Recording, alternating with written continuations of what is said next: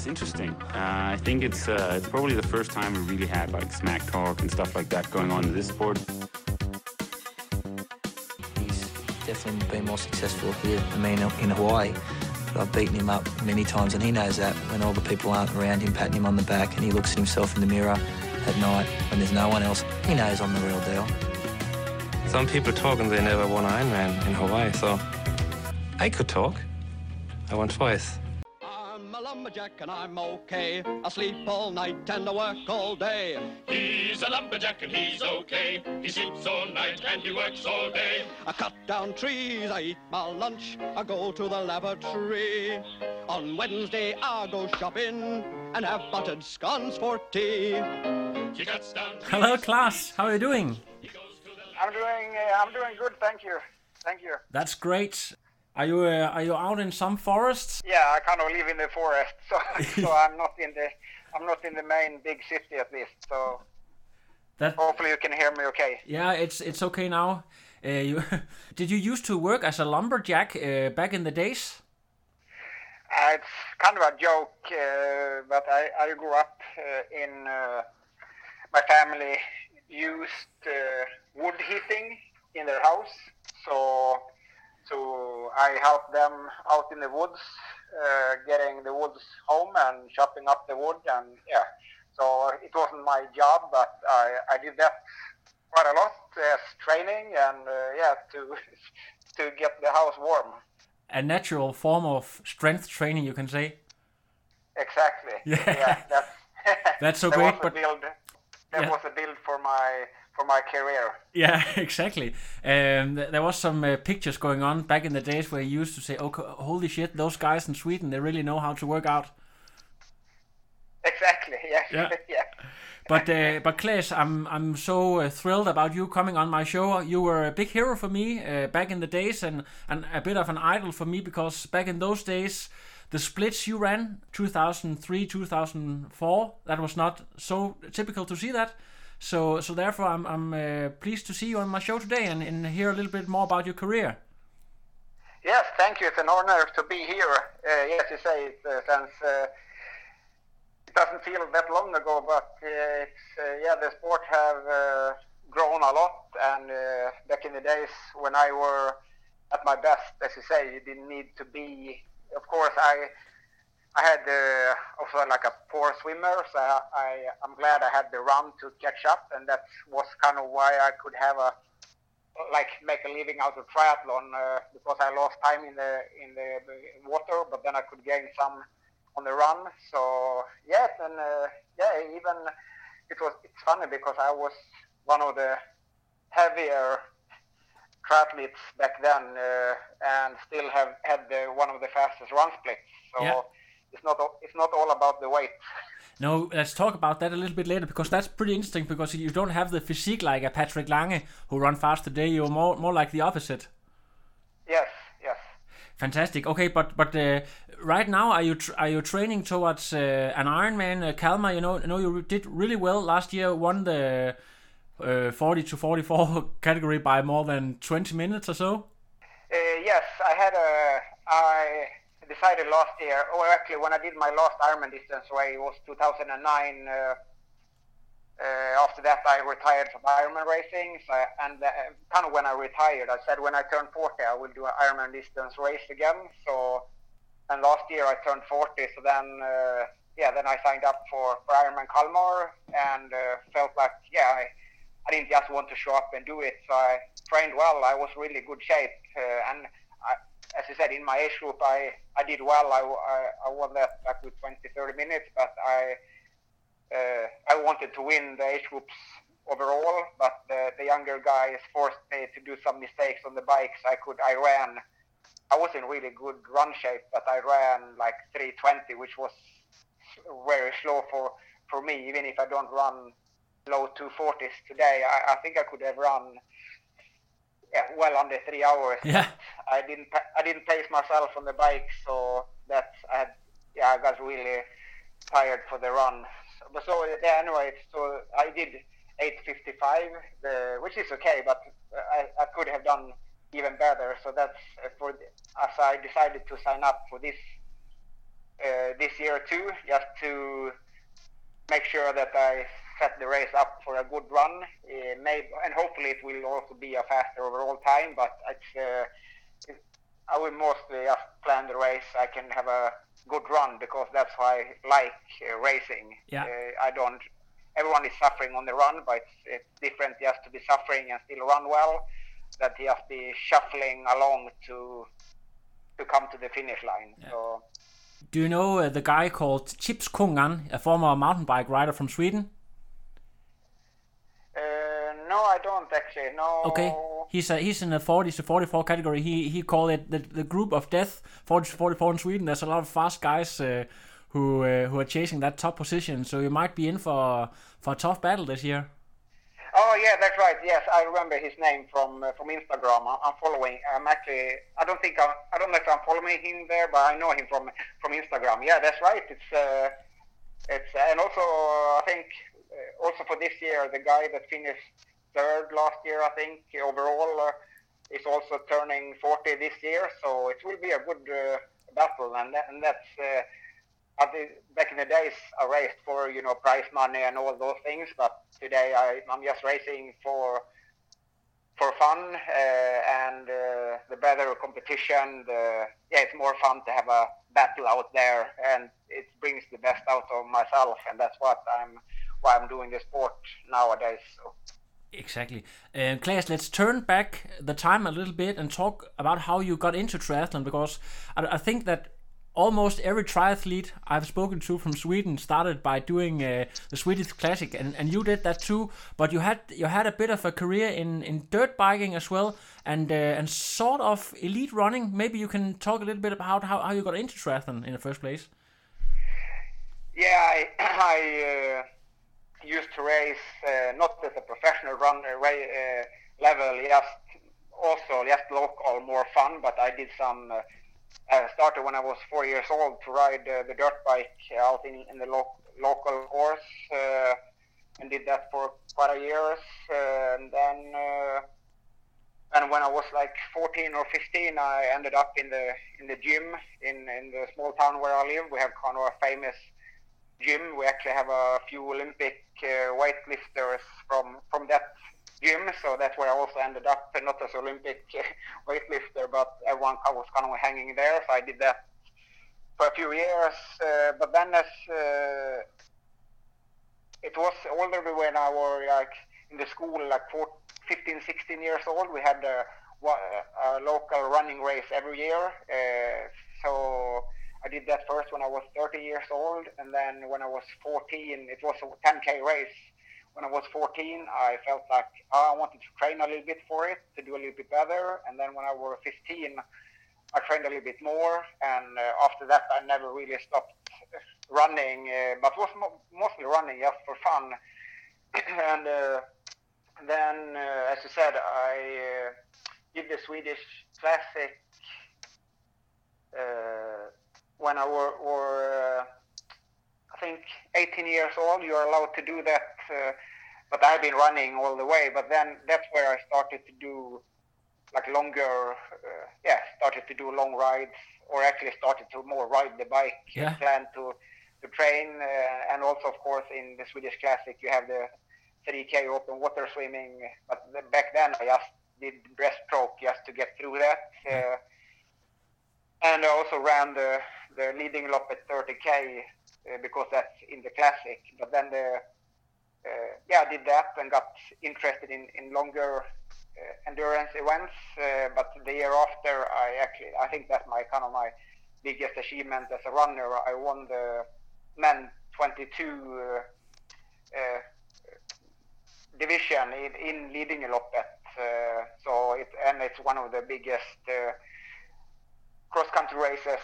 Uh, yeah, around maybe it's the biggest one in the in the world, of. But of course, it's more the Nordic countries, the juniors runs, and I, I won that, and I had a few more good races.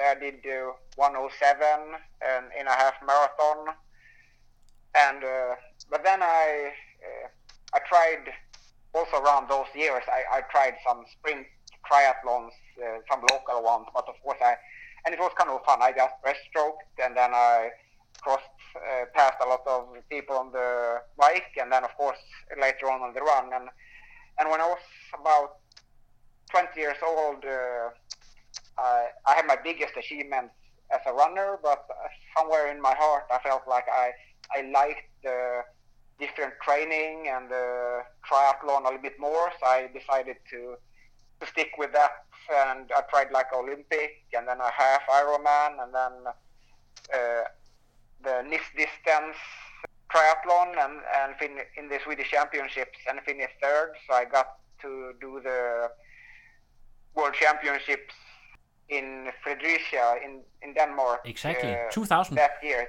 Two, yeah, 2000 or 2001, uh, somewhere there. And so that was my first Ironman distance race. And of course, I didn't know what to expect. But uh, and the result was okay. But uh, for me, it was more like I got the feeling that this is. It was, of course, a really hard, long day. But uh, I really, it was something about the. If I like triathlon, it was definitely then also something that I liked even more with the Ironman distance, the suffering, but also everything included with the pacing and the nutrition. So, and then uh, at those races at the Swedish Championships and also in uh, Fredericia, I started to uh, uh make more and more contact with Jonas Colting. So we, yes, we got friends and we started to train together. And the year after, he invited me to follow him to New Zealand to train there for a few months and do Ironman New Zealand. So that was kind of my the start of my traveling and triathlon career. I was working part time as a sport teacher just to get the money to to travel and race uh, uh, in the beginning. Uh, but then uh, actually in in New Zealand, I raced the first year as an age grouper and won my age group and qualified for the World Championships in Hawaii later that year. So I went there as an age grouper and won my age group.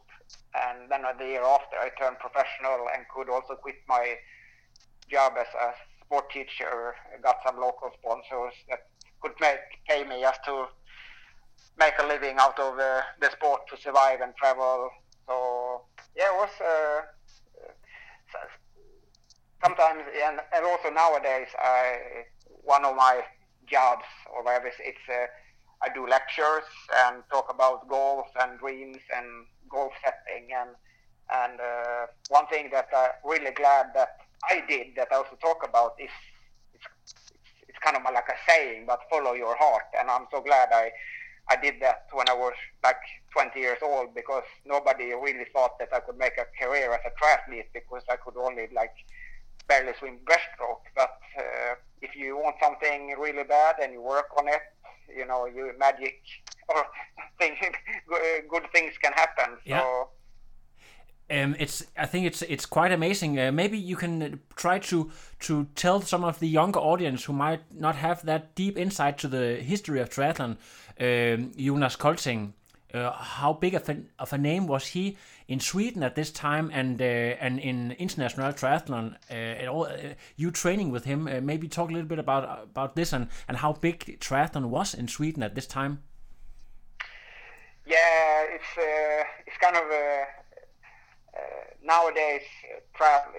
I think most people in Sweden or like that are not into sports and triathlon, they think like triathlon actually it's a new sport that's like 10 years old just because we got the Ironman in uh, in Kalmar and then Lisa Nordén took the silver medalist in the Olympics uh, a few years ago. And then you know the, everyone started to know about triathlon in, in Sweden. Uh, so actually when I around there 2000 to 2005 uh, of course people that were into sport knew about triathlon and Ironman. But uh, like I, when I was the following years, uh, from 2002 to 2007, I spent every winter in New Zealand and also spent a lot of time in, in America. And it was almost like we, I got a, like a bigger name uh, in those countries than in Sweden because yeah. here, it, you know, it, we didn't have social media and to, to promote ourselves. It was just a local newspaper and stuff. Uh, and and as I said, people really didn't know about triathlon. Uh, but uh, and uh, Jonas, he was one of the I, I say in Sweden the icons. He I think he, he might have been taking part really in the in the very first Ironman. No, not the first Ironman Kalmar, but one of the first at least. And he he he was a swimmer when he was younger, but then he got into triathlon and also did shorter distances, but then moved up to to longer ones. And he had been t- he he took uh, a few uh, placed on the podium. Uh, I think He was close to beating Pe- he was close to beating Peter Sandvang one year at the World Championship, isn't that right? Yeah, I think it was in Fredericia, the Yeah. year I were uh, my first Ironman distance. Yeah, he Yeah. placed. Uh, Second, actually, I think he has, he's placed third. I think uh, Rasmus Henning and also Sandvang was just before, but it might have been even. The, yeah. Anyway, he he he was a really top uh, uh, triathlete and uh, the one I when I got into triathlon, one of those that I looked up to, and uh, so of course, uh, yeah, and he had he the sport was uh, like so young. Of course, the they've been around maybe for I don't know twenty years or whatever it is, twenty five, but. Uh, uh, people were were still trying to figure out how to train the three different sports. Uh, and uh, anyway, at least when Jonas started, so when I got into triathlon, it was, uh, and when he was one of the Swedish stars, and at the time one of the top ones. So for me to uh, be able to already almost like in my first year in triathlon, be able to spend time with him and train, uh, I learned so much. Uh, from him, you know, mistakes that he have done earlier in his career. I could just, you know, be like be under his wings or his training buddy, and then we could, of course, he crushed me in the in the pool, but on the bike and the run, we we could pace each other really well. So I, I think that's also one one part why we came along so well, and you know, he could also use me to uh, to train for his races uh, in in some uh, sessions at least, and, and I was just young and hungry and asked all the questions. So he's one of the guys that have a, had a big impact and, and uh, have been helping me to uh, got the results in the sport that, that I have. Exactly. I, I have a vague memory of something called Epic Camp with Jonas Colting, and maybe you were with him too at these Epic Camps in Sweden. You drove like uh, thousand kilometers in one week or did some crazy stuff. Is there something about that? Yes, but actually, it's uh, Epic Camp. It's uh, the first year when we came to New Zealand. I think 2002. Uh, Gordo had uh, talked to one of the legends in the sport, Scott Molina, who who lived in in Christchurch in New Zealand, uh, there, where Jonas wanted to go. And uh, he asked where we could stay and Scott knew this guy in Christchurch that had just bought a house and uh, was still an age grouper but was training like hell. And uh, so Jonas got in touch with that guy and that guy actually got to be one of my best friends and, and still is uh, Gordo Byrne so and it was Gordo with together with uh, Scott that came up with the idea because they both like to do big hours. So they came up with this uh, uh, name of the camp, Epic Camp. So we did like 12 days, and it was point to point riding. Uh, the first Epic Camp were in New Zealand, so we did 12 days with like, yeah, I don't know, it was it was just crazy, and it wasn't just big hours. We they also did like uh, race races within the camp, so whoever uh, trained the most got some points, and they also were races like uh, did some like one 10k running race within the camp and some KOMs like uh, King of the Mountains climbs, and if there were a climb on the daily route, uh, they did put in stuff like that, and also in the pool, different main sets gave different points. So it was also it wasn't just a regular camp where you just did big hours. You also they also made it really hard to I tried to push to get the intensity in the camp, just to like do 12 big days where we also had full support with uh, some uh, a crew that were cooking and bringing our bags to the next destination.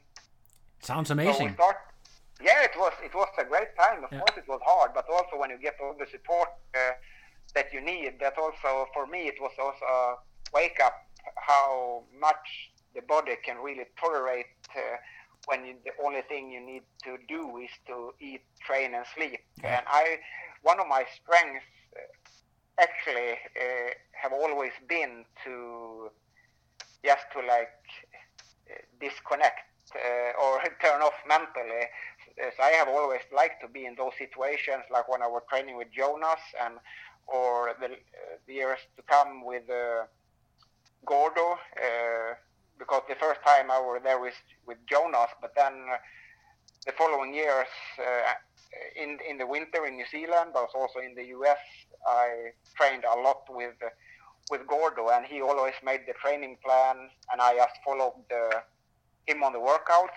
So I just trained, and I they asked I asked Art, what should we do today, and then we just went to train. Uh, uh, so and and to be on those camps, that's the one thing you you sh- you just have to turn off like your brain, and then just Just just do what you're told, more or less. Exactly. Yeah. So, and that have always suited me well, uh, especially the first years. Uh, I was really good with that. So, but then we did that epic camp in New Zealand, and then I think now they, I think we did that one or two every year. So they have also done. I did one also with them in France.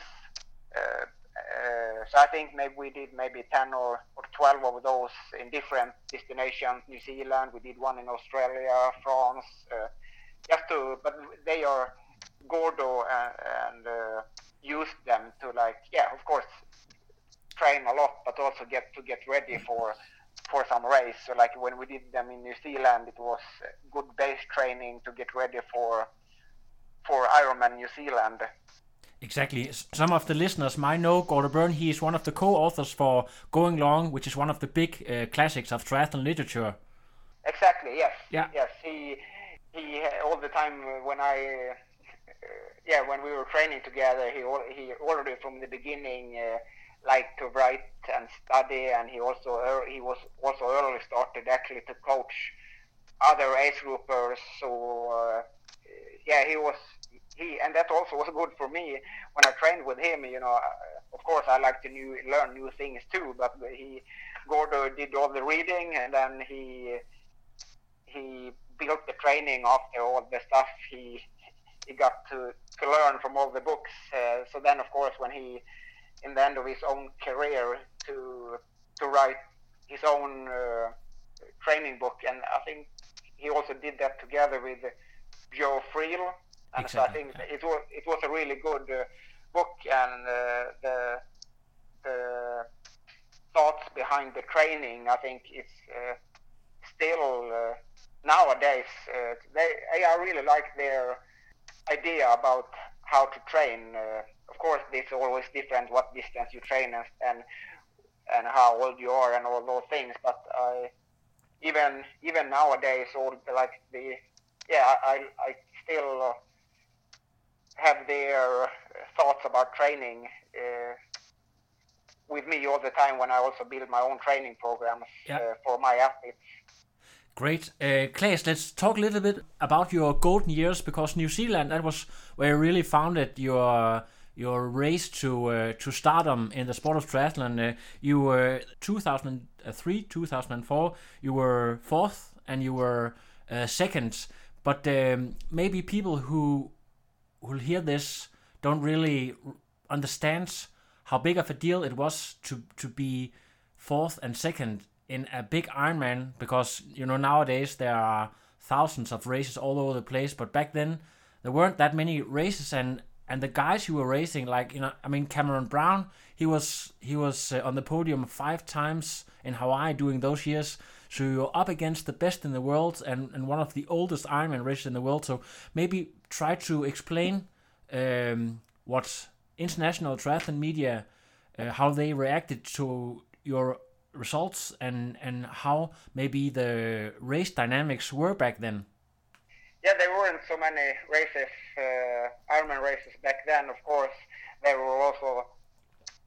Uh, now the sport is also more people racing, but now it's like races everywhere. So back then it was, you know, as a pro, you you didn't have so many races to shoot with. So it, within the races, there were always uh, a good pro field. And my in 2003, that was my first year as a professional, and uh, uh, yeah, that was kind of my first breakthrough. Even if I turned, even if I turned uh, or got fourth place, uh, I think it was that year I beat uh, Chris Lieto and Steve Larsen and Garrett McFadden. I think he also had won Ironman Canada the year before. So uh, yeah, there were a lot of good guys that I beat. Uh, uh, it was actually it was almost a bigger achievement to be fourth uh, because that year it was really, really, really good pro field. Uh, uh, of course, to be second the years after, it was better. Especially, I was a lot much closer to to Cameron Brown. just I finished five minutes behind him, and it, as you said, it was and it wasn't like a easy walk for him in the park, so he had, so he could just save himself because my Swedish uh, friend uh, Björn Andersson, who who was yeah I think at least one of the best uh, bikers for long distance racing uh, back then, were also in the in the race. So after the, the bike, uh, he had a Björn had a 20 minute lead over uh, Cameron Brown. So Cameron, of course, really had to go hard on the run, and our our 30 minutes down from from Björn uh, when the run started, and uh, so so of course Cameron was pushing hard, and I were already in third place. I was, you know, quite happy to already be on the podium because it was my biggest achievement so far. But I just had one of those days where everything had just had, had been gone so well in training and for the race, everything just came together. So when I, after that bike ride, when I just uh, got off the bike, it was like completely fresh, new legs. Uh, and my first fastest Ironman time or, or run split for the marathon before that race, I think it was like two fifty-five or something. And I know of course I've been training well but I think I was aiming for maybe 250 so when I was starting the run and saw like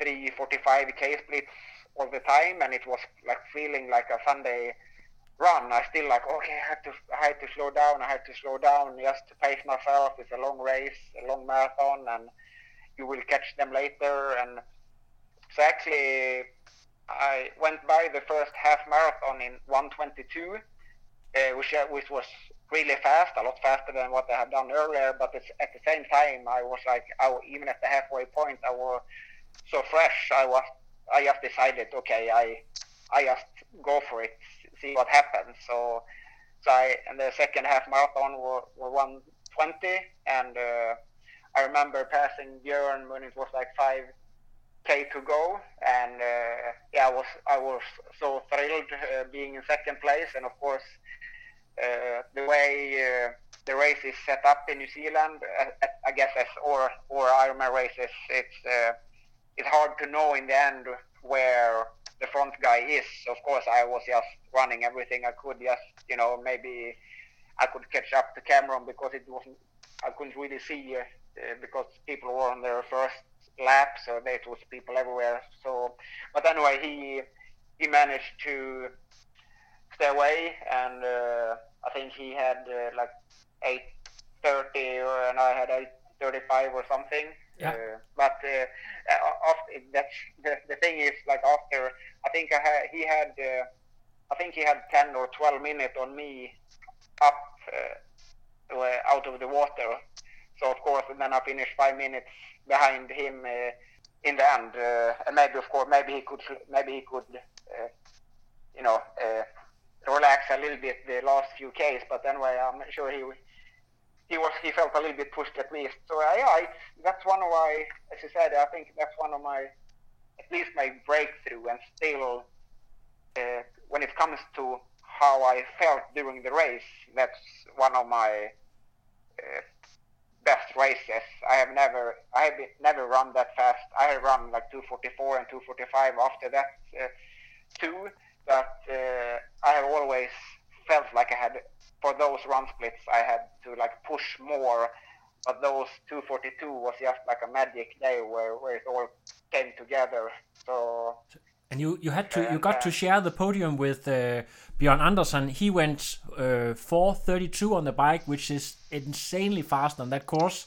And you had this magic run split. Uh, was that something that the international triathlon press, like Triathlon Magazine, start to talk about? Were you uh, instantly uh, fa two famous Swedish triathletes after this result, or how how did you um, experience yeah, that? Yeah, I would I would say that because, as you say, you know, it's it, that's also when it's when you talk about times, uh, especially Björn, uh, that bike course is so slow. Like the the surface in all New Zealand is like very rough and it's very slow. And I, you know, I think it's not like Cameron is a bad bike bike rider, but I think and of course it depends on the weather as well. But I think Cameron rode like four fifty uh, or something, uh, so it's like very slow. So yeah, so of course media knew about that too, especially when you know when you put it was like Cameron had an accident on the bike, like a flat tire or something, but still Björn managed to put 20 minutes on him. So yeah, that was big. And then of course my run split uh, was it was a it stood as a course record for was just a few years ago when where someone ran just you know like 30 seconds faster or or something. So it's still one of the fastest times. So yeah, and it was I think when I looked, because the, yeah, it was a big thing, and I think maybe it was like the on a on a like how do you say on an accurate measured course. I yeah, think yeah. it was 42 kilometers.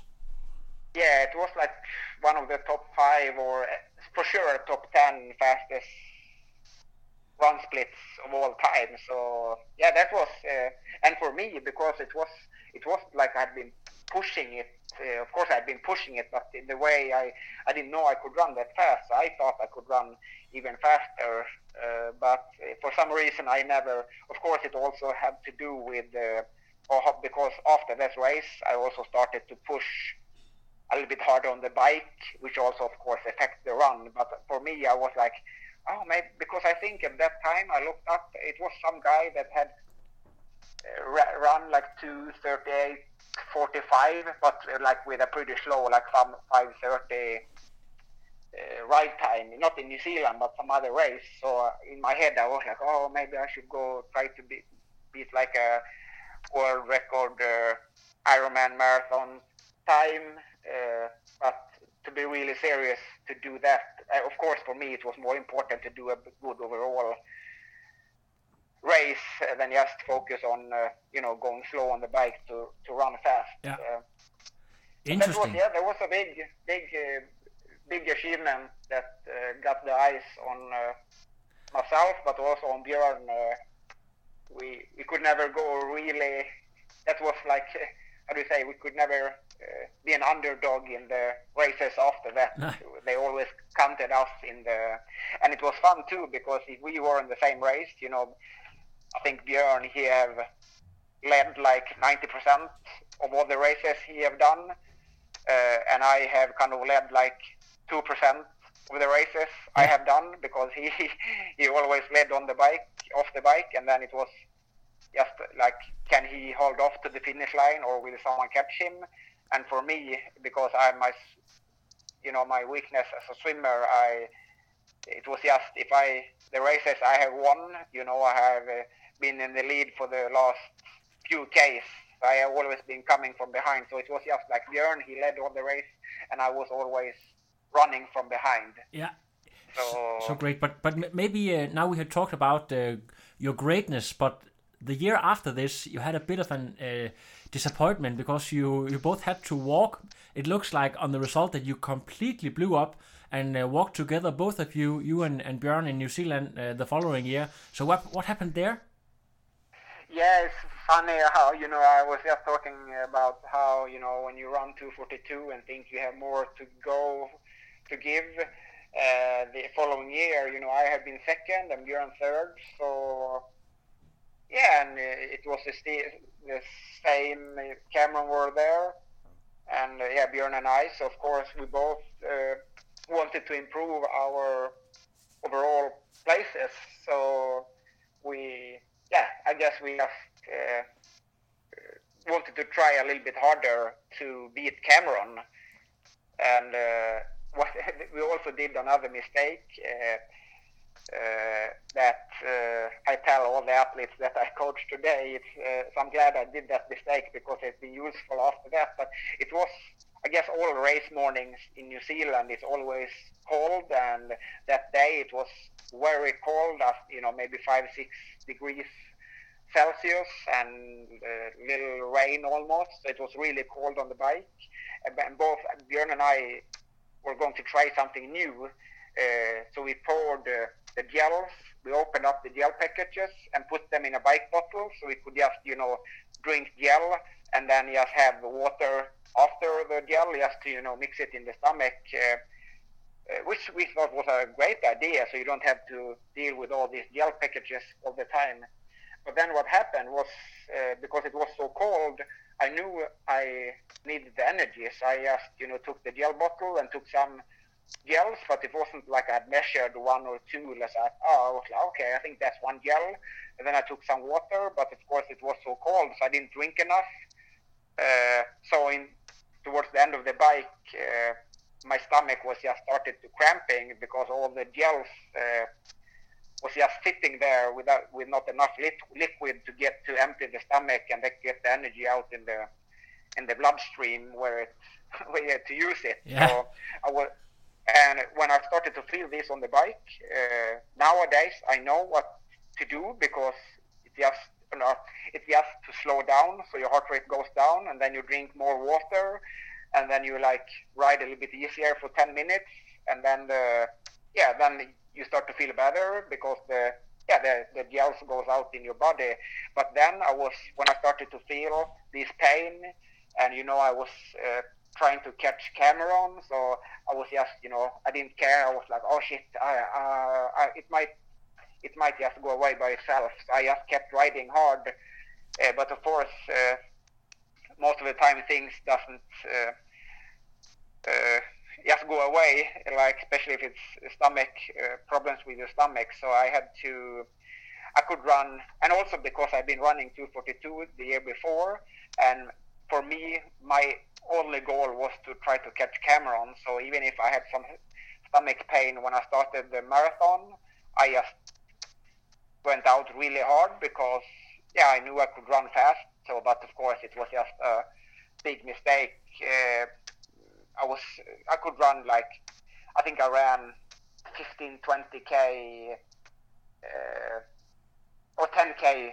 I could run, and then I like started walk, run, walk, run, and then like the half uh, half marathon, I just had to stop and puke to get everything out, and then I didn't know what to do. And I and I think also Björn, I don't know if he had been suffering from the gels, but of course he also had been uh, riding hard, and because everyone, of course, had been talking about our previous races the year before, and also other races during that year. So he wanted, of course, to have a good ride and overall placing. So I think it's both Björn and I learned a lot during that race yeah. uh, uh, because even if no matter how, how bad you want to win a race, and of course you, sometimes you have to take risks, uh, but uh, what I also learned from that race, being a professional athlete, uh, of course sometimes you take risks for sure, but for me, you know, as I yeah, so uh, in the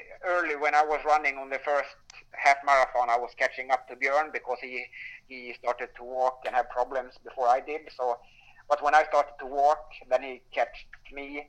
Uh, but of course, we were way out of the top competition. So yes, we just decided to to walk to walk the rest of the run to just cross the finish line uh, to see some kind of yeah honor or, respect the other races. Uh, that is not just all about winning; it's also about uh, crossing the line. I don't know if I, of course, I didn't have that kind of a bad race after that, but you know, as a professional, I can of course see why you drop out. Uh, but I'm I don't know. I'm, I'm not proud that I finished, but at least we decided to just walk through the race, uh, the rest of the race, and uh, uh, but I think we both learn also that from uh, being a professional athlete. Of course, you want to have big achievements and good overall placing. But for me, like after that, of course, I also learned that you know to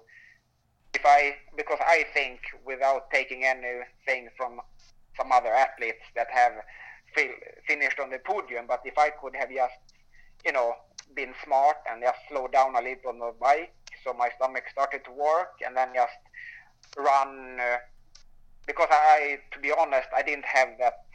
I, I, felt pretty much right away, and also the training leading up to the race that I hadn't uh, been able to get my running to exactly the point where I could run 242. But even then, I during the race, I, I ran, started to run like I could. So instead of just uh, accepting where I had my performance and you know be able to finish second or third and get some prize money and still a good uh, result and to walk away with that and you know try to do to win the next race uh, then I just put everything out there and blew up and then I walked away with nothing uh, when it comes to to money or like a performance.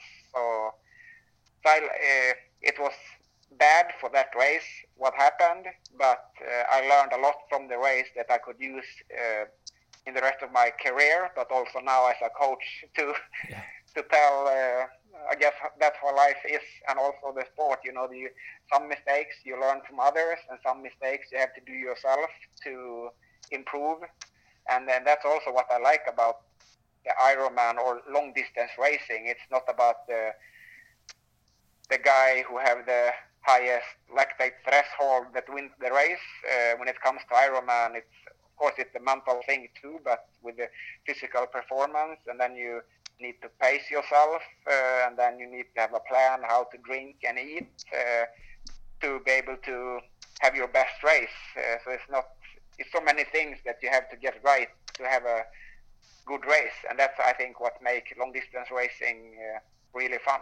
That's that's so uh, amazing. Uh, some of the best races you had in your career was in Roth, uh, but before we start to talk about Roth, maybe. Um, is there any other races except from New Zealand? I know that you had a third place in Ironman Brazil, and you you went uh, also a bit of duathlon. You you were fifth in uh, in one year. Is there anything that is uh, especially clear in your memory if you think back? Yeah, I also had, a, I think, four, third or fourth place uh, in Ironman Wisconsin. Uh, but the, the Ironman Brazil is actually fun because uh, funny because Gordo, uh, he yeah, just with epic camps, uh, he shows that he likes to be put in big hours and big days and big weeks. So for that, uh, in the spring after Ironman New Zealand 2004, he decided uh, to train cross America for 10 weeks.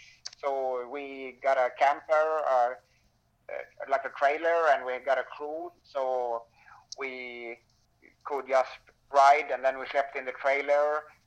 Uh, so we did that for 10 weeks, but you know, rode like 100, 150k, and then we stopped for a run or stopped for a swim in some town, and then we slept there, and then we kept riding. So we rode uh, uh, 7,000 uh, kilometers uh, in those, uh, I think, 10 weeks, including, of course, a lot of running and, and swimming as well. And of course, it wasn't my plan from the beginning, but in the end of that 10 week camp or whatever you say, I started to be very fit. I wasn't so fast because we had haven't been doing so much endurance, but like the or speed training. But I just were really fit. So that's when I decided because the camp ended like 10 days uh, before Ironman Brazil. So I decided to just go to Brazil and race because I was fit uh, before I flew home to Sweden. So, and the race in, in Brazil were also so funny because I think I, I think I did like around 8:30 or, or somewhere there, and you know I was so fit and and strong from the all the trainings. I think I could been doing two two Ironmans in a row in 840, but I couldn't go do one faster than 130 because I, I wasn't faster than that. But Yeah. I was so so strong and had the endurance. Uh, but other than those races, uh, uh, no, I think uh, as a, I spent a lot of time in, in New Zealand, and that was Ironman New Zealand was always a fun race, uh, and I always felt strong and fresh. It was early in the season. Uh, and then, as you said, uh, the for a few years I focused on doing a fa- fast overall time. So I, for a few years, 2005 and 2006, I focused on uh, on the Ironman distance race in Germany in Roth. Uh, in, uh, when it comes to Swedish races, you you told or you said I I finished fourth, no fifth in the World Championships in long distance duathlon. Uh, but I also I think I five or six time Swedish uh, duathlon champion. So if if duathlon had had been a bigger sport worldwide, maybe that would have been uh, more what I choose to do. But Yeah, yeah. uh, Hard to make a Yeah, living out of duathlon, right? yeah, I think it's just a few guys that are able to do it or really at the top. Uh, but also, uh, even if I weren't, still isn't uh, like a really good swimmer. In some way, I also like the swimming part of of triathlon. So yeah, and I, I got it up. To, I, I could at least. I think the, you know, when I did my first Ironman, I think I swam like one ten, even with the, you know some good. Uh, free stroke training, of course. But I think I got it down to like 54. So towards the end, I was like, you know, most guys back then were swimming like the top guys 48. So at least I would like six. I got it down to like six, seven minutes behind the first guys out of the water. So, but of course, also even I do like a summary of my professional career, uh, like when I was I played second in Ironman UK, and I, also in that race I was 10 minutes behind him out of the water, and uh, just five minutes behind at the finish line. And like Cameron Brown in Ironman New Zealand, 10 minutes behind up of the water, and then five minutes behind in the finish line. Yeah. So I sometimes, as a as a I, when I were younger, like below, you know, 15 years old, I didn't do much training, not at least running or swimming, or and uh, some when I sometimes I regret that my parents didn't put me in the pool when I was four years old because if they had done that, my triathlon career would have looked have looked uh, even more like I would I would have even better results. But uh, at least uh, I guess I I did other fun things when I was younger. So and at least I got to have a pretty good career, even if the like the really top results, uh, like the winning races. I, I played second, as I said, on a few ones, but Yeah. the the big win never never came. For sure. We have to talk about, I think I would call it maybe the biggest result of your career. In 2006, you, you get fourth in Roth, and we have to remember the guys you're up against. It's the defending Hawaii champion, Faris Al Sultan, and it's the it's the guy who who was the Hawaii runner-up, Chris McCormack. He went on to win Hawaii uh, the following year. So really, really, some of the top guys you're up against. Uh, maybe talk us through that race, and also you you said the you, you you already had the Swedish record, but you bettered it a bit. I think you went eight fifteen or something like that. Yes, uh, because uh, after after the blow up in Ironman New Zealand 2005, where I was just focusing on overall places, uh, I changed my mind and was like, okay, I need like another uh, goal uh, where I could focus more on my own race and not what the other guys are doing. Uh, uh, so then, then that's when I decided to okay, I, I, I tried to go for a fast time, and my friend Jonas Colting had the Swedish Army record uh, before on 8:26. Uh, so the first time I went to Roth, 2005, I was able to lower that to 8:21, uh, and then uh, yeah, yes, the following year uh, I went to New Zealand and then I also went back to Roth to to lower it. So I yeah, 815. And uh, yeah, I'm uh, I'm glad you remind me. Of course, at the time, you know, when you're in when you're in something, uh, it's like like overall now when I look back at my career, I can be more like proud or happy now than because when you're into something, you know you're right there, then you are you take everything for granted. You know you are happy if you have good results, but you know as you said, you know it was uh, like in New Zealand 2003, uh, of course in in Roth 2006. Uh, uh, the guys that were ahead of me were really good guys. Uh, I think, uh, of of course, they were like 15 minutes ahead of me, but still, it's the, you say it's the, the Hawaii World Champion uh, uh, that year, and then Chris McCormack the year after, and of course, Chris McCormack is also one of the bigger names in the sport uh, all time. So, yeah, and also, of course, in, in that race, uh, there were other German, good German athletes as well that finished behind me. So yeah, guys like uh, Lothar yeah. Leder and yeah, some of some who who became to dominate uh, Roth and also Hawaii in the following years. So really, really good names.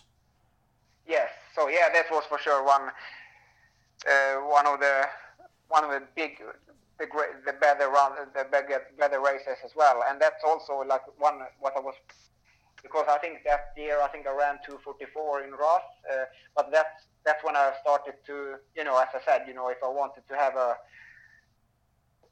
very fast time, uh, also I needed to push more on the bike. Uh, so that was what my run was suffering a little bit. But I was, I'm really happy with that race. Uh, and that race could, because that day also was really hot. It wasn't, of course, it wasn't humid like Hawaii, but it was like 30 degrees, a very hot day, which, and as we was talking about in the beginning of the show, I, I'm a little bit bigger guy, so even if I could race pretty well, I, I was suffering a little bit in the heat. So if it had been like a little cooler, I could have gone even faster. But uh, anyway, 8:15, I was of course a new Swedish record and uh, finish, of course, just out of the podium. But with those guys, it was uh, it was uh, fantastic. But one thing that I regret a little bit but if kind of part being a professional athlete is uh, we talk about these uh, results now, but you know, if I were good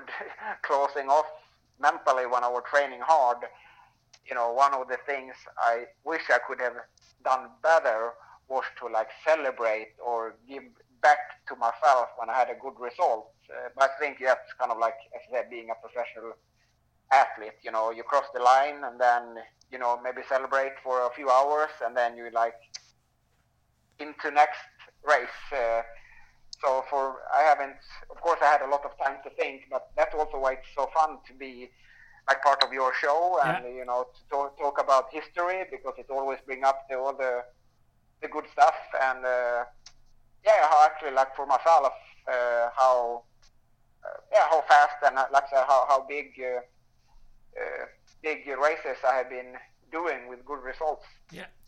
So you feel maybe that you were a little bit uh, too hard on yourself.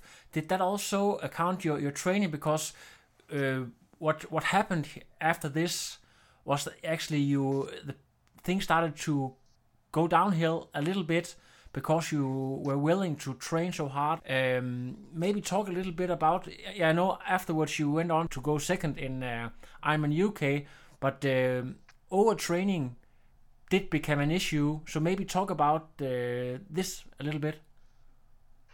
Yes, you're right. Uh, because uh, you know, uh, this is something that I talk about also when I do lectures because like not overtraining but adrenal burnout and these things are sad enough uh, getting uh, quite common today within the normal population. But uh, for me, it was like the first years I went to New Zealand, everything was new. It was the sport was new, the traveling was new, everything was so fun. And then it was become a job. I would become professional and also that was fun for a few years. But the, you know, when I, I finished second in New Zealand already 2004, my uh, second year as a pro, and then I did really fast times uh, 2005, 2006. And for me, I wasn't in the sport back then because it was just fun. I wanted to like be better at every race, to to be faster or better results, and. And I put a lot of pressure on myself, but also, of course, that's also why I could do some big training and get in my my own mind and like just push myself. Uh, but of course, the fast, the, the better you get, the uh, the chances that you actually have like the best race of your career all the time is pretty slow or pretty small and. Uh, also, yeah, and, and things start, of course, like the fourth or fifth time I went back to New Zealand, I, it wasn't as fun uh, to go there because I knew it was just all about hard training, and I didn't. Yeah, I and the thing was also like uh, New Zealand, of course, they have their summer and their race season when it's like winter here in Europe, uh, and that was great, and that's also why I could move on so fast in the sport because I were able to train and race with good people all year round. But you know, after four years like that, uh, my body and especially maybe my mind would have uh, needed a break to maybe spend one winter in Sweden just to relax a little bit. But that wasn't part of my personality back then. I just wanted to move on, and you know, I felt like the sponsors. Uh, I needed to race. So the sponsors saw that I were out there uh, getting the on the in the newspapers and stuff. Uh, so yeah, that's it. Got, of course, I was training hard, and and that started to be hard on my body. But I think actually, so I got like overtrained. But, uh, my body didn't didn't adapt the training, so I got more.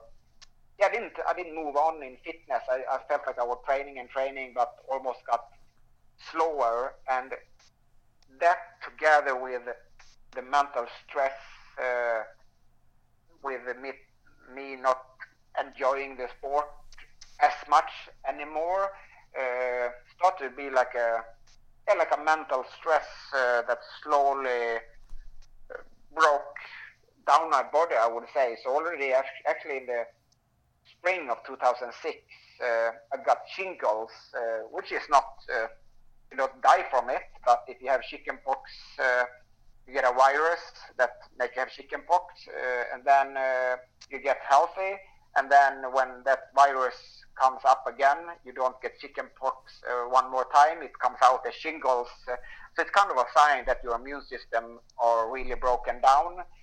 Uh, but I didn't take, you, you, know, I should have taken that as a sign that okay, now it's time to relax. You know, take some time off and do something else, let my body recover but you know, I was just in the momentum of racing and training. So uh, you know, I think I maybe took ten days off uh, to get healthy from those shingles, uh, and then my body just kept. And from that rest, actually, it was like funny because that rest, those ten days off from training, that's when I got my peak for for Roth yeah. when I did uh, 815. So I kind of like were lucky that I got the shingles. I took the break for one and a half weeks and then I trained like pushed for six weeks coming into Roth. Uh, and then, of course, after Roth, I should have taken the break. But then uh, I had an, a girlfriend from America that also were professional athlete, uh, and she had just dropped out from a race in, in the U.S. And she was like, "Oh, uh, yeah, yeah, I want another chance at another race. So why I'm not?"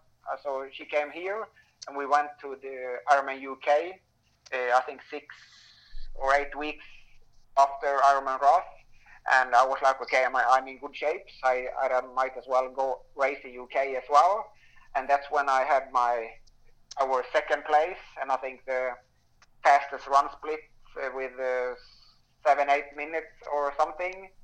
Uh, and uh, once again, a really good result, but uh, I could I didn't you know, I just crossed the finish line, and like a few hours later, I am I ended up with a cold and fever, and yeah, my body just responded really weird the days after, and also mentally I got dizzy and stuff. Uh, but you know, you you just done, done an Ironman, so it's it's not like you you so, Claes, did you have someone close to you who said, "Well, dude, it's time to back off now," or or wasn't you know because you know Thunder Bear Torbjörn Sindballe, he he wrote this book at, talking about at this time you know the one who trained the most wins. You had this um, you call a macho identity in the triathlon community. Do you do can you recognize that? Yes, for yes. Uh yeah, uh, and I got to know Torbjörn a little bit uh, as well. I know he, yeah, no, I, yeah, it was, it, it, it back then with, it was a lot of talk about hours, and you know, it was, and of course, also, you know, being a professional, professional athlete, especially in triathlon, when you have two different sports to train, you have to train a lot. Uh, but of course, you cannot train more than what your body adapts, and it's, uh, uh, yeah, so it was uh, I, I, you know, now when I look back, uh, I was like, I, of course, somewhere the hours uh, got me like a good base, but especially maybe the last, the first years, but like the last two years, I should have cut down my training because maybe at least five or six hours every week didn't make me faster. They just made me, you know, slower, or they just made me tired. So, and even if I'm still believe like in distance training, uh, go on long runs and long rides. Uh, I think especially when you have been in the sport for a few hour, few years, you you can cut down the hours uh, quite a lot and focus more on strength and intensity. And but you know, and that's also my mistake because I was because I had that good. I mean, I had good seasons 2004, 2005. So going into 2006, I wanted to like of course, be even faster. So I had a, I talked to Gordo. He wasn't really my coach. We just talked about training, but I talked to him like, how, what should I do? And he kind of made me a little training plan where he actually cut down the hours. And yeah, as I said, now cut down the hours and put in more intensity because I was really strong and had a good endurance, but I wasn't fast enough to be like I needed more speed, uh, especially on the bike. Uh, uh, so he, but what I did, I put in more intensity, but I also did the hours. So that's kind of why I got overtrained was because I still wanted to have at least 30 hours a week, uh, 30 to 35 hours, but maybe in the previous years, maybe 20% of that were high intensity, but going into 2006, maybe 40%. That's or at least 30. At least 30 were like high intensity, so and that's kind of why it, Whoa. where it got. That's crazy. Too much. Even to professional yeah, standard, was, that's really crazy. Yes, uh, but also I, I say why uh, why I could tolerate so much training the first three four years, or I I make an, uh, not an excuse. I don't know how you say it in English, but because I spent two or three when I was like 14, 15 to 18. I was training a lot in the gym, uh, but lucky enough, I trained so much I didn't gain. Know, I weighed like 78, 79 kilos. Uh, uh, so I didn't, you know, it was like I was 100 because I was training so much and I didn't really eat like a bodybuilder. So I, but I got really, like really, really strong. So when I started to do the endurance training, I, I never really got injured. Uh, I could train a lot of hours right away without getting injured because I had the strength uh, base from the gym. But of course, we all have a weakness, and if you don't get like sick or injured, uh, uh like yeah, from from uh, from endurance sport, uh, for me, it got it was the adrenal system that was ended up to be my like weakness in the end. So yeah, so in the fall of 2006, uh, first I get all those uh, viral infections, uh, and then I got healthy for one week, and then I got a new infection and healthy, and then slowly over the two or three months, it just got worse and worse, and then uh, yeah, it got into adrenal adrenal burnout, uh, and it was just all. It was like a nightmare with. Uh, it wasn't just like mental strain. You know, you had uh, dizziness, and you know, you woke up sweating. Your heart felt like it was jumping out of your body. Uh, yeah, all those weird symptoms. But also, of course, in the beginning, I didn't know what you know what had happened. I think, well, maybe it's a bacteria or a virus. So I tried to do all these different things, and of course, and now I wasn't I wasn't training much. Uh, you know, I tried to do some exercise every day, but I felt like no, it, I didn't just feel felt like it, got worse afterwards. So then I tried to rest. But for many years, I had used the training as a, you know, if I had good days or sad days, I used the the training to, you know, as a, uh, yeah, to for, for for every problem I had in life, you know, I just got on a run, and then you know I felt better. And now when I I needed the training the most uh, because I felt so stressed and all these symptoms. Uh, I couldn't do it because it got worse. And then I stopped training, but everything just got even worse. So, so what was that like? You identify as a full professional athlete, and you're not able to train. And uh, of course, uh, you couldn't really make the results. And, and also, what about sponsors? So, what uh, ended up uh, being your rescue? What what came of all this? Yeah, the first year was just crazy, but I, I, I had met through triathlon. I met a guy, uh, Matt Dixon. He lived in California, where was my girlfriend lives. I spent a lot of time in in California, and I met Matt Dixon, and he had been through like overtraining, some kind of adrenal burnout a few years before, and I knew about this. I called him, and we had a chat. So I. Uh, I got in touch with a with a doctor that lived in California that have been helping him. So I, in some way, I managed to fly over and meet that doctor, and he explained what had happened. And you know, there it was with him, him, he that told me, you know, explained what the adrenal burnout were, and that uh, you know what I had gone through. And but he also told me that you know I'm, I have a plan for you. It will I will help help you out of this. It will take. Uh, few years uh, to build your body up again because you know you have been been breaking it down for many years and it takes almost as many years to to build it up because it's one thing to you just have over training you know you can just rest and do something else but when you when it's your adrenal system the hard thing when your adrenal system breaks down you know it's not like you can take it out and rest it for a few months and then put it back in. So, and when you have when you get the adrenal burnout, part of the symptoms is that you get really stressed and everything, all the small things in life make you freak out. So, and that's what it makes it so hard to recover. But I, I met him and he made a plan. It wasn't like, how do you say, rocket scientist. Uh, we, you know, but just for just that he explained for me what had happened and how the body works and the plan got me a bit more relaxed. Uh, we did everything we could with my diet and the nutrition, some supplements, uh, got my sleep right. But other than that, it was when I got back to Sweden, I started to work with a sports psychologist just to have someone to talk to because it was. But he said, you know, it, doesn't matter what you do. You can do things that make that makes it take more time.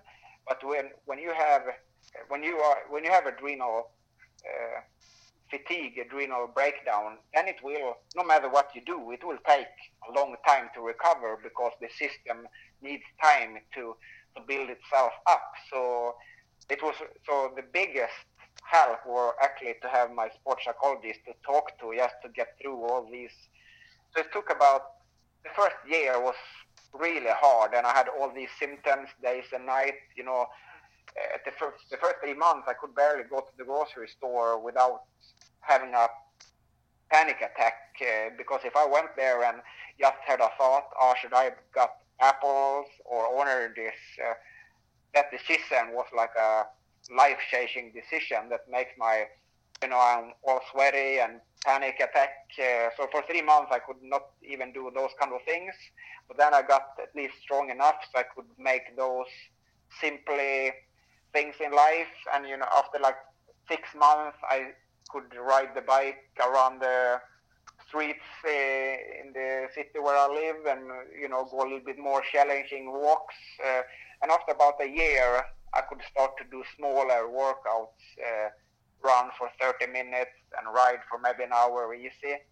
So I started to build up from from there, uh, and we say about two years after the so 2008, in the end of 2008, that's when I felt like I could start to like make a training plan. I could not tolerate so much high intensity. That was the worst part. But I could do, you know, I could train, you know, a few hours every day at, uh, with as long as I kept it steady.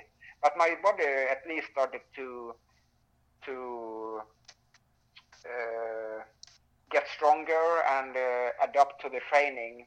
So in the yeah in the beginning of 2009, I felt like yeah I started to be not as not strong as I used to be, but at least I could uh, have a training routine. So uh, yeah, later in the summer of 2009, that's when I decided to like make a small comeback or at least do an Ironman distance race again. So I signed up for the Swedish Championship uh, uh, on Ironman distance. Uh, it wasn't the Ironman brand race uh, in Sweden in Kalmar then, but it was Järnmannen, the local like Swedish Ironman distance race, and as I said, the Swedish uh, championship that year. And I didn't know what to expect. You know, I had to, my biggest training week had been like 20 hours and not so much high intensity, and I had gone through adrenal burnout. But in some way, uh, my body just responded with the happiness and all those things were back because I, what the biggest thing that I felt like when I got adrenal burnout and and like the pressure from uh, not right away, but uh, like you know after six months or one year. Uh, luckily enough, the the previous years have gone pretty good, so I had some extra money I could live off, so I, did, as I could make a living, you know, from my savings. Uh, so I didn't have that pressure at least. But one thing was like when when when I got the adrenal burnout, you know, then was like uh, that's when I really started to miss the sport because the pressure was kind of gone. So it was it wasn't the the last year as a professional that I didn't like the sport, but it was more just my pushing and the pressure to have good results from myself uh, that had taken the fun part away. And now when I get the adrenal burnout and had time to think about all those things, and of course also talk through those things with my sports psychologist, all the one of my dream become when I had the adrenal burnout was like one of my dreams was like I want to I'm going to do everything. I'm going to eat my vegetables. I'm going to do my yoga and my meditation, all those things I will do them. So have best case scenario one day I will maybe be able to to do an Ironman again, you know, just to finish to do because that's that was like my ultimate goal at that time, and that should be some kind of like uh, sign that I had come out of the, that nightmare uh, that the adrenal burnout was. So and uh, in the August 2009, I was on the start line at Ironman Kalmar or the Järnmannen in Kalmar, and uh, yeah, uh, I swam. I think I swam over an hour, so not like a fast swim, but I didn't really care. And then out of the bike, uh, yeah, I was starting riding maybe in 15th place or something. And as I said, I didn't really care so much, but I just kept my pace and were waving to the guys in the front when I met them on the out and back course. Uh, and then uh, catched up to some people. I think I started the run in like seventh place, uh, 14 minutes behind uh, Ted Dawes. Uh, also was uh, pretty good uh, back then. no big international results, but he a good good national athlete that also did some international racing. So yeah, so he, he was like the, the man to beat for for that race, and he had put 40 minutes on in uh, on me for the swim and the bike. Uh, uh, and maybe after 10k of running, I were in second place, uh, but still like 10 minutes up to to Ted. And uh, as a, my my I thought mentally was, was still just to be in the race and have fun. But then when it was like 14k left to run, and he had still uh, seven minutes uh, lead, uh, that was when I decided to put the hammer down and like try to give everything I could to to catch him because I thought, okay, he's he's a good friend and he fair enough he can win the race, but if he's going to beat me, then he have to be suffering to uh, you know to earn it. Uh, so yeah, so the last 14k I I tried to push really hard, and when it was like 2k to go, I caught up to him and of course I had goosebumps everywhere and I was like shit I'm coming from adrenal burnout and I'm in the front of this race uh, and then he tried to like put a small sprint on on me like when I caught up to him but then I couldn't respond and then I, I could drop him and just uh, yeah felt like I was sprinting to the finish uh, so uh, uh, yeah, it was turned out to be really good. So I won the race, I set a new course record, uh, uh, and I won the Swedish Championship in my comeback race, and of course were overwhelmed with with that. Uh, but this had been your dream to finish an Ironman, and of course set a new course record, be Swedish champion. But after the, after this, did was it hard to motivate yourself? And you also I have written on your on your blog or homepage that you you had problems digging deep after this because you knew um, some of the you know downsides of, of pushing yourself hard. So so maybe talk about uh, did thoughts about quitting the life as a professional athlete appear after this, or did you still had some burning desire to to achieve more goals, or or what were your thoughts? yes, uh, even if, uh, of course, it might, might have been different if that race didn't go as well. But uh, for me, emotionally, uh, I kind of knew after that race, uh, especially after a few weeks, that emotionally it wasn't my biggest uh, result when it compared to like Roth and Ironman New Zealand. like when you look at the result itself, winning the Swedish Championship compared to those national races, but coming out uh, adrenal burnout. You know, some people don't even make it back to a regular lifestyle uh, when they have been burned out, and there I were coming back. You know, having that great results. Uh, I felt really mixed. I had mixed feelings uh, how I should move on. Uh, because of course I knew, even if I had had learned a lot uh, from from those years being burned out, uh, I kind of knew myself so much that if I kept racing as a professional, you know, just living out of the sport, uh, I would put myself back in that position where I'm so, uh, where I have no other things, and I knew I could, I could not like go back racing a professional just for fun. Uh, I knew myself so much, and I, I of course, uh, I got yeah, uh, media coverage and everything, and social media also have uh, uh was uh, how do you say uh, out there at that time. So people started to know about my performance, and they started to ask me about coaching and coming out and talk about what I have been through with all the training, but also my career. So I thought like, okay, it will never be a it will never be easy to to stop or finish a professional career, uh, no matter what races or results you get.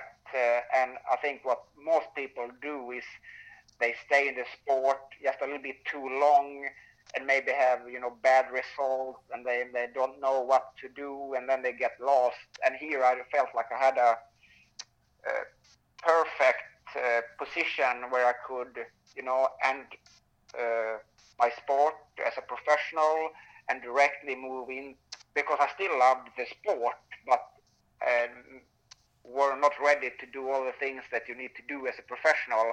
And here I could still be in the sport. I, I could train as much as I wanted to, but without pressure. But most of the I could do it as a coach to all the things that I have learned from being one of the best in the sport, but also from my adrenal burnout. I could uh, teach uh, other athletes uh, through coaching how to get the most out of their training and life. So yeah, so then I just decided, okay, I just quit. It wasn't an easy decision, but uh, I'm glad. Uh, uh, and it took almost like a year before I actually like, okay, it, I'm over with this, and I do coaching and lecturing full time. So, but I'm I'm glad I did. But it, it wasn't easy. But then it was. When I look back, it was the best thing I could do, and I have never regret uh, what I did because I still feel like it's. Uh, if I had kept racing, it it it wouldn't have.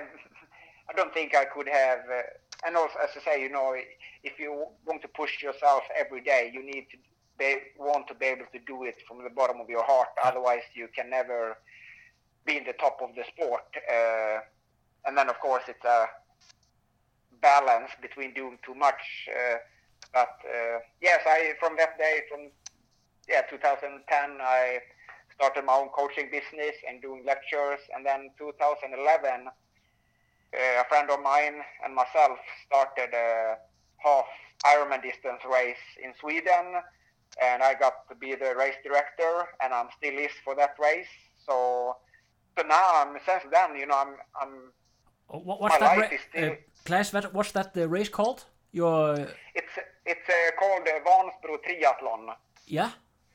Yeah, it's uh, the same week. Uh, week. Uh, it's uh, kind of the week of Vansbro. You have the Vansbro Simningen, uh, the famous uh, 3K open water swim. Uh, it's uh, it's uh, in it's the same city as they have that open water swim, but we have we start there like race week. We have Vansbro Triathlon uh, the week before, and then they have like a swim run, another open water swimming race, and then that week ends with the the Vansbro Simningen. So the Vansbro Triathlon, and actually we have a middle distance race, uh, half Ironman, and then we also have a Olympic uh, distance, uh, just to be able to have something for the like the beginners that want to try the sport uh, before they move up to a, to a longer distance. So this year, and we also a few years ago we also uh, our race were also the Swedish Championship in uh, in half Ironman distance for two years. Uh, but then we decided to go back and focus more on the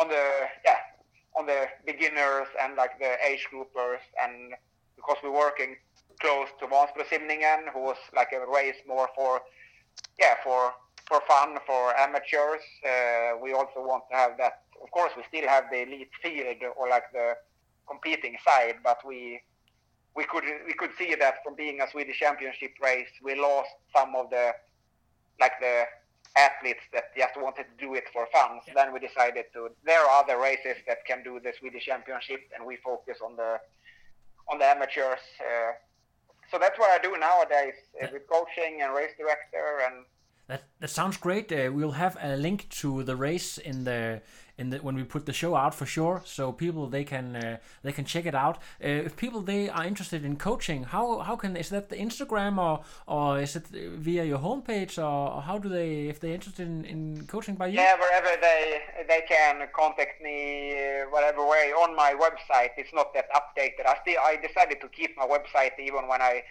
uh, I changed a little bit on my website. It's my name, uh, claesbjorling.com. There I have some basic information about uh, yeah back on my career, but also what I do now with the coaching and lecturing. So you can just have a look there, but uh, it's not not like all the information there. So they can always contact me on Facebook or Instagram uh, and just ask questions or yeah, uh, if they want to get coached or I can yeah they can just contact me there and then we take it from yeah from there. Yeah, I could see on Instagram that you uh, are swimming with uh, your good friend Jonas Colting wetsuits. Do you have any other sponsors who needs uh, a plug here on the podcast? Then you're more than welcome to to name them. Uh, yes, uh, Jonas. Uh, yeah, he have a really great wetsuit, uh, wetsuits, and I'm not saying that because he's one of my best friends. He actually have developed a really good uh, wetsuit. Uh, and then also I'm my bike sponsors, uh, the same there. I, am not using it because I just get free bikes. It's a good bike. It's uh, Sensa, Sensa bikes from the Netherlands. the bike and the manufacturer, everything is in Netherlands, uh, bikes. And then I have some local sponsors that are not into triathlon. They do windows and it's uh, Eliten and uh, Snicka Bröder is also sponsors uh, to me. So and then uh, a friend of mine who is uh, a retired tennis player, uh, Robin Söderling. He. Uh, I thought you were going to say Björn Borg. Yeah, exactly. Yeah, yeah. No, Robin Söderling. He he, I don't know if he feels sorry for me that it wasn't so much money in triathlon that he sponsors me uh, now now when I'm a, an age grouper. But uh, yeah, and I, that's also what I like. Uh, as I said, now I'm just racing for fun, and uh, my sponsors. Of course, I have other income, but I like to. I like the when I were a professional. I just wanted the sponsors to pay me money so I could just train and race. But all the sponsors I have now, uh, you know, I also do like I see it's more like a relationship where I can use the products and I do some work for them with uh, lecturing or giving them feedback on the products. It's more like a relationship yeah. uh, kind of thing more than just you know uh, sponsors. Uh, so that's how I like, uh, yeah, like to, to to do it now. Now, now more in my. That's also why you know also because I felt like sometimes oh, why didn't I start coaching when I were a professional athlete? Because I could have another income and not put so much pressure on me.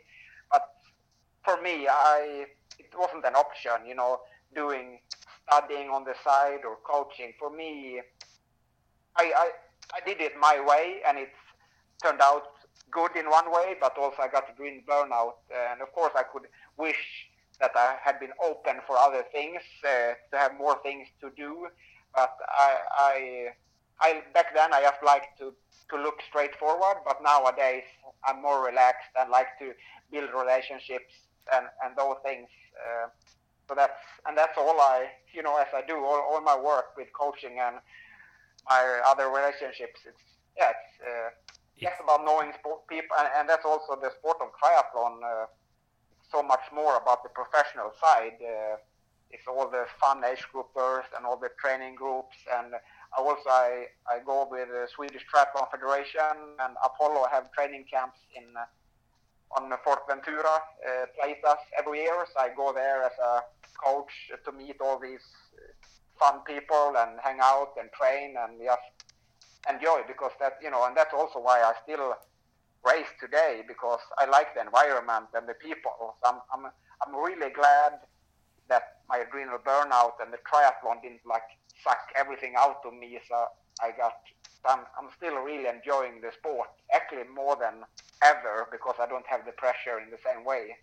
But it's also fun because how, how the body and mind work. Sometimes, some of us at least, when when you don't have the pressure, then it's almost when it works the best. So Fantastic, so, Claes. Fantastic to hear all to hear that you're still motivated uh, to to be in the sport and uh, still enjoy it a great deal. If I am to do another of these Legends podcasts, who would you uh, like to hear from, or what could be fun to hear from? Do you do you know any uh, any triathletes, either Swedish, American, or or Danish maybe, who who you think have some great stories that you would like to to listen uh, to yourself? Yeah, I, I don't know if it's uh, possible, but I, I would like to uh, hear. It was a long time since we got in touch. Uh, why not uh, try to get uh, Scott Molina on the on the show? That uh, would be amazing. One, yeah, and tell him I can write to him too, and tell him hello from me. So hopefully we get him on the show. It would be great to hear some stories from really back in the days. The Terminator. up to now. Exactly, the Terminator. Yeah, fantastic. I think that's uh, that's really that's uh, that's uh, may, maybe a little bit high aim for uh, a Danish podcast, but uh, but uh, I know uh, he's often on uh, Iron Man Talk, and uh, he can talk for hours, and, and I really love that. So uh, why don't- why why not give it a shot? I think it's uh, it's a good idea. So uh, maybe I will call him myself, and if he's not responding, then then maybe you can help me a little bit. Yeah, absolutely. I try my best, and I'm sure he's a polite, uh, fun guy. So I'm sure he would love to, to talk about triathlon and be on the show as well. So we cross our fingers. Yeah, great. Uh, Claes, thank you so much for taking time, which we spoke for almost, as I think I, I promised you that it was going to take an hour. Now we spoke for, for almost 90 minutes. But, uh, you know, when you have fun, then time seems to fly away, right? Yeah, exactly. And we both like to talk about triathlon. So Exactly. hopefully the the listeners are not falling asleep. Uh, find the show exciting as well. Uh, yeah. I hope so so too. Claes, uh, again, thank you so much. And uh, yeah, I, ho- I hope to uh, to talk to you later. Yes. Thank you very much. Yeah. Have a good night. Yeah, you Yes, too. Bye. Thank you. Yeah. Bye. No, I am done. Another. But now it's, I'm done. I have no power.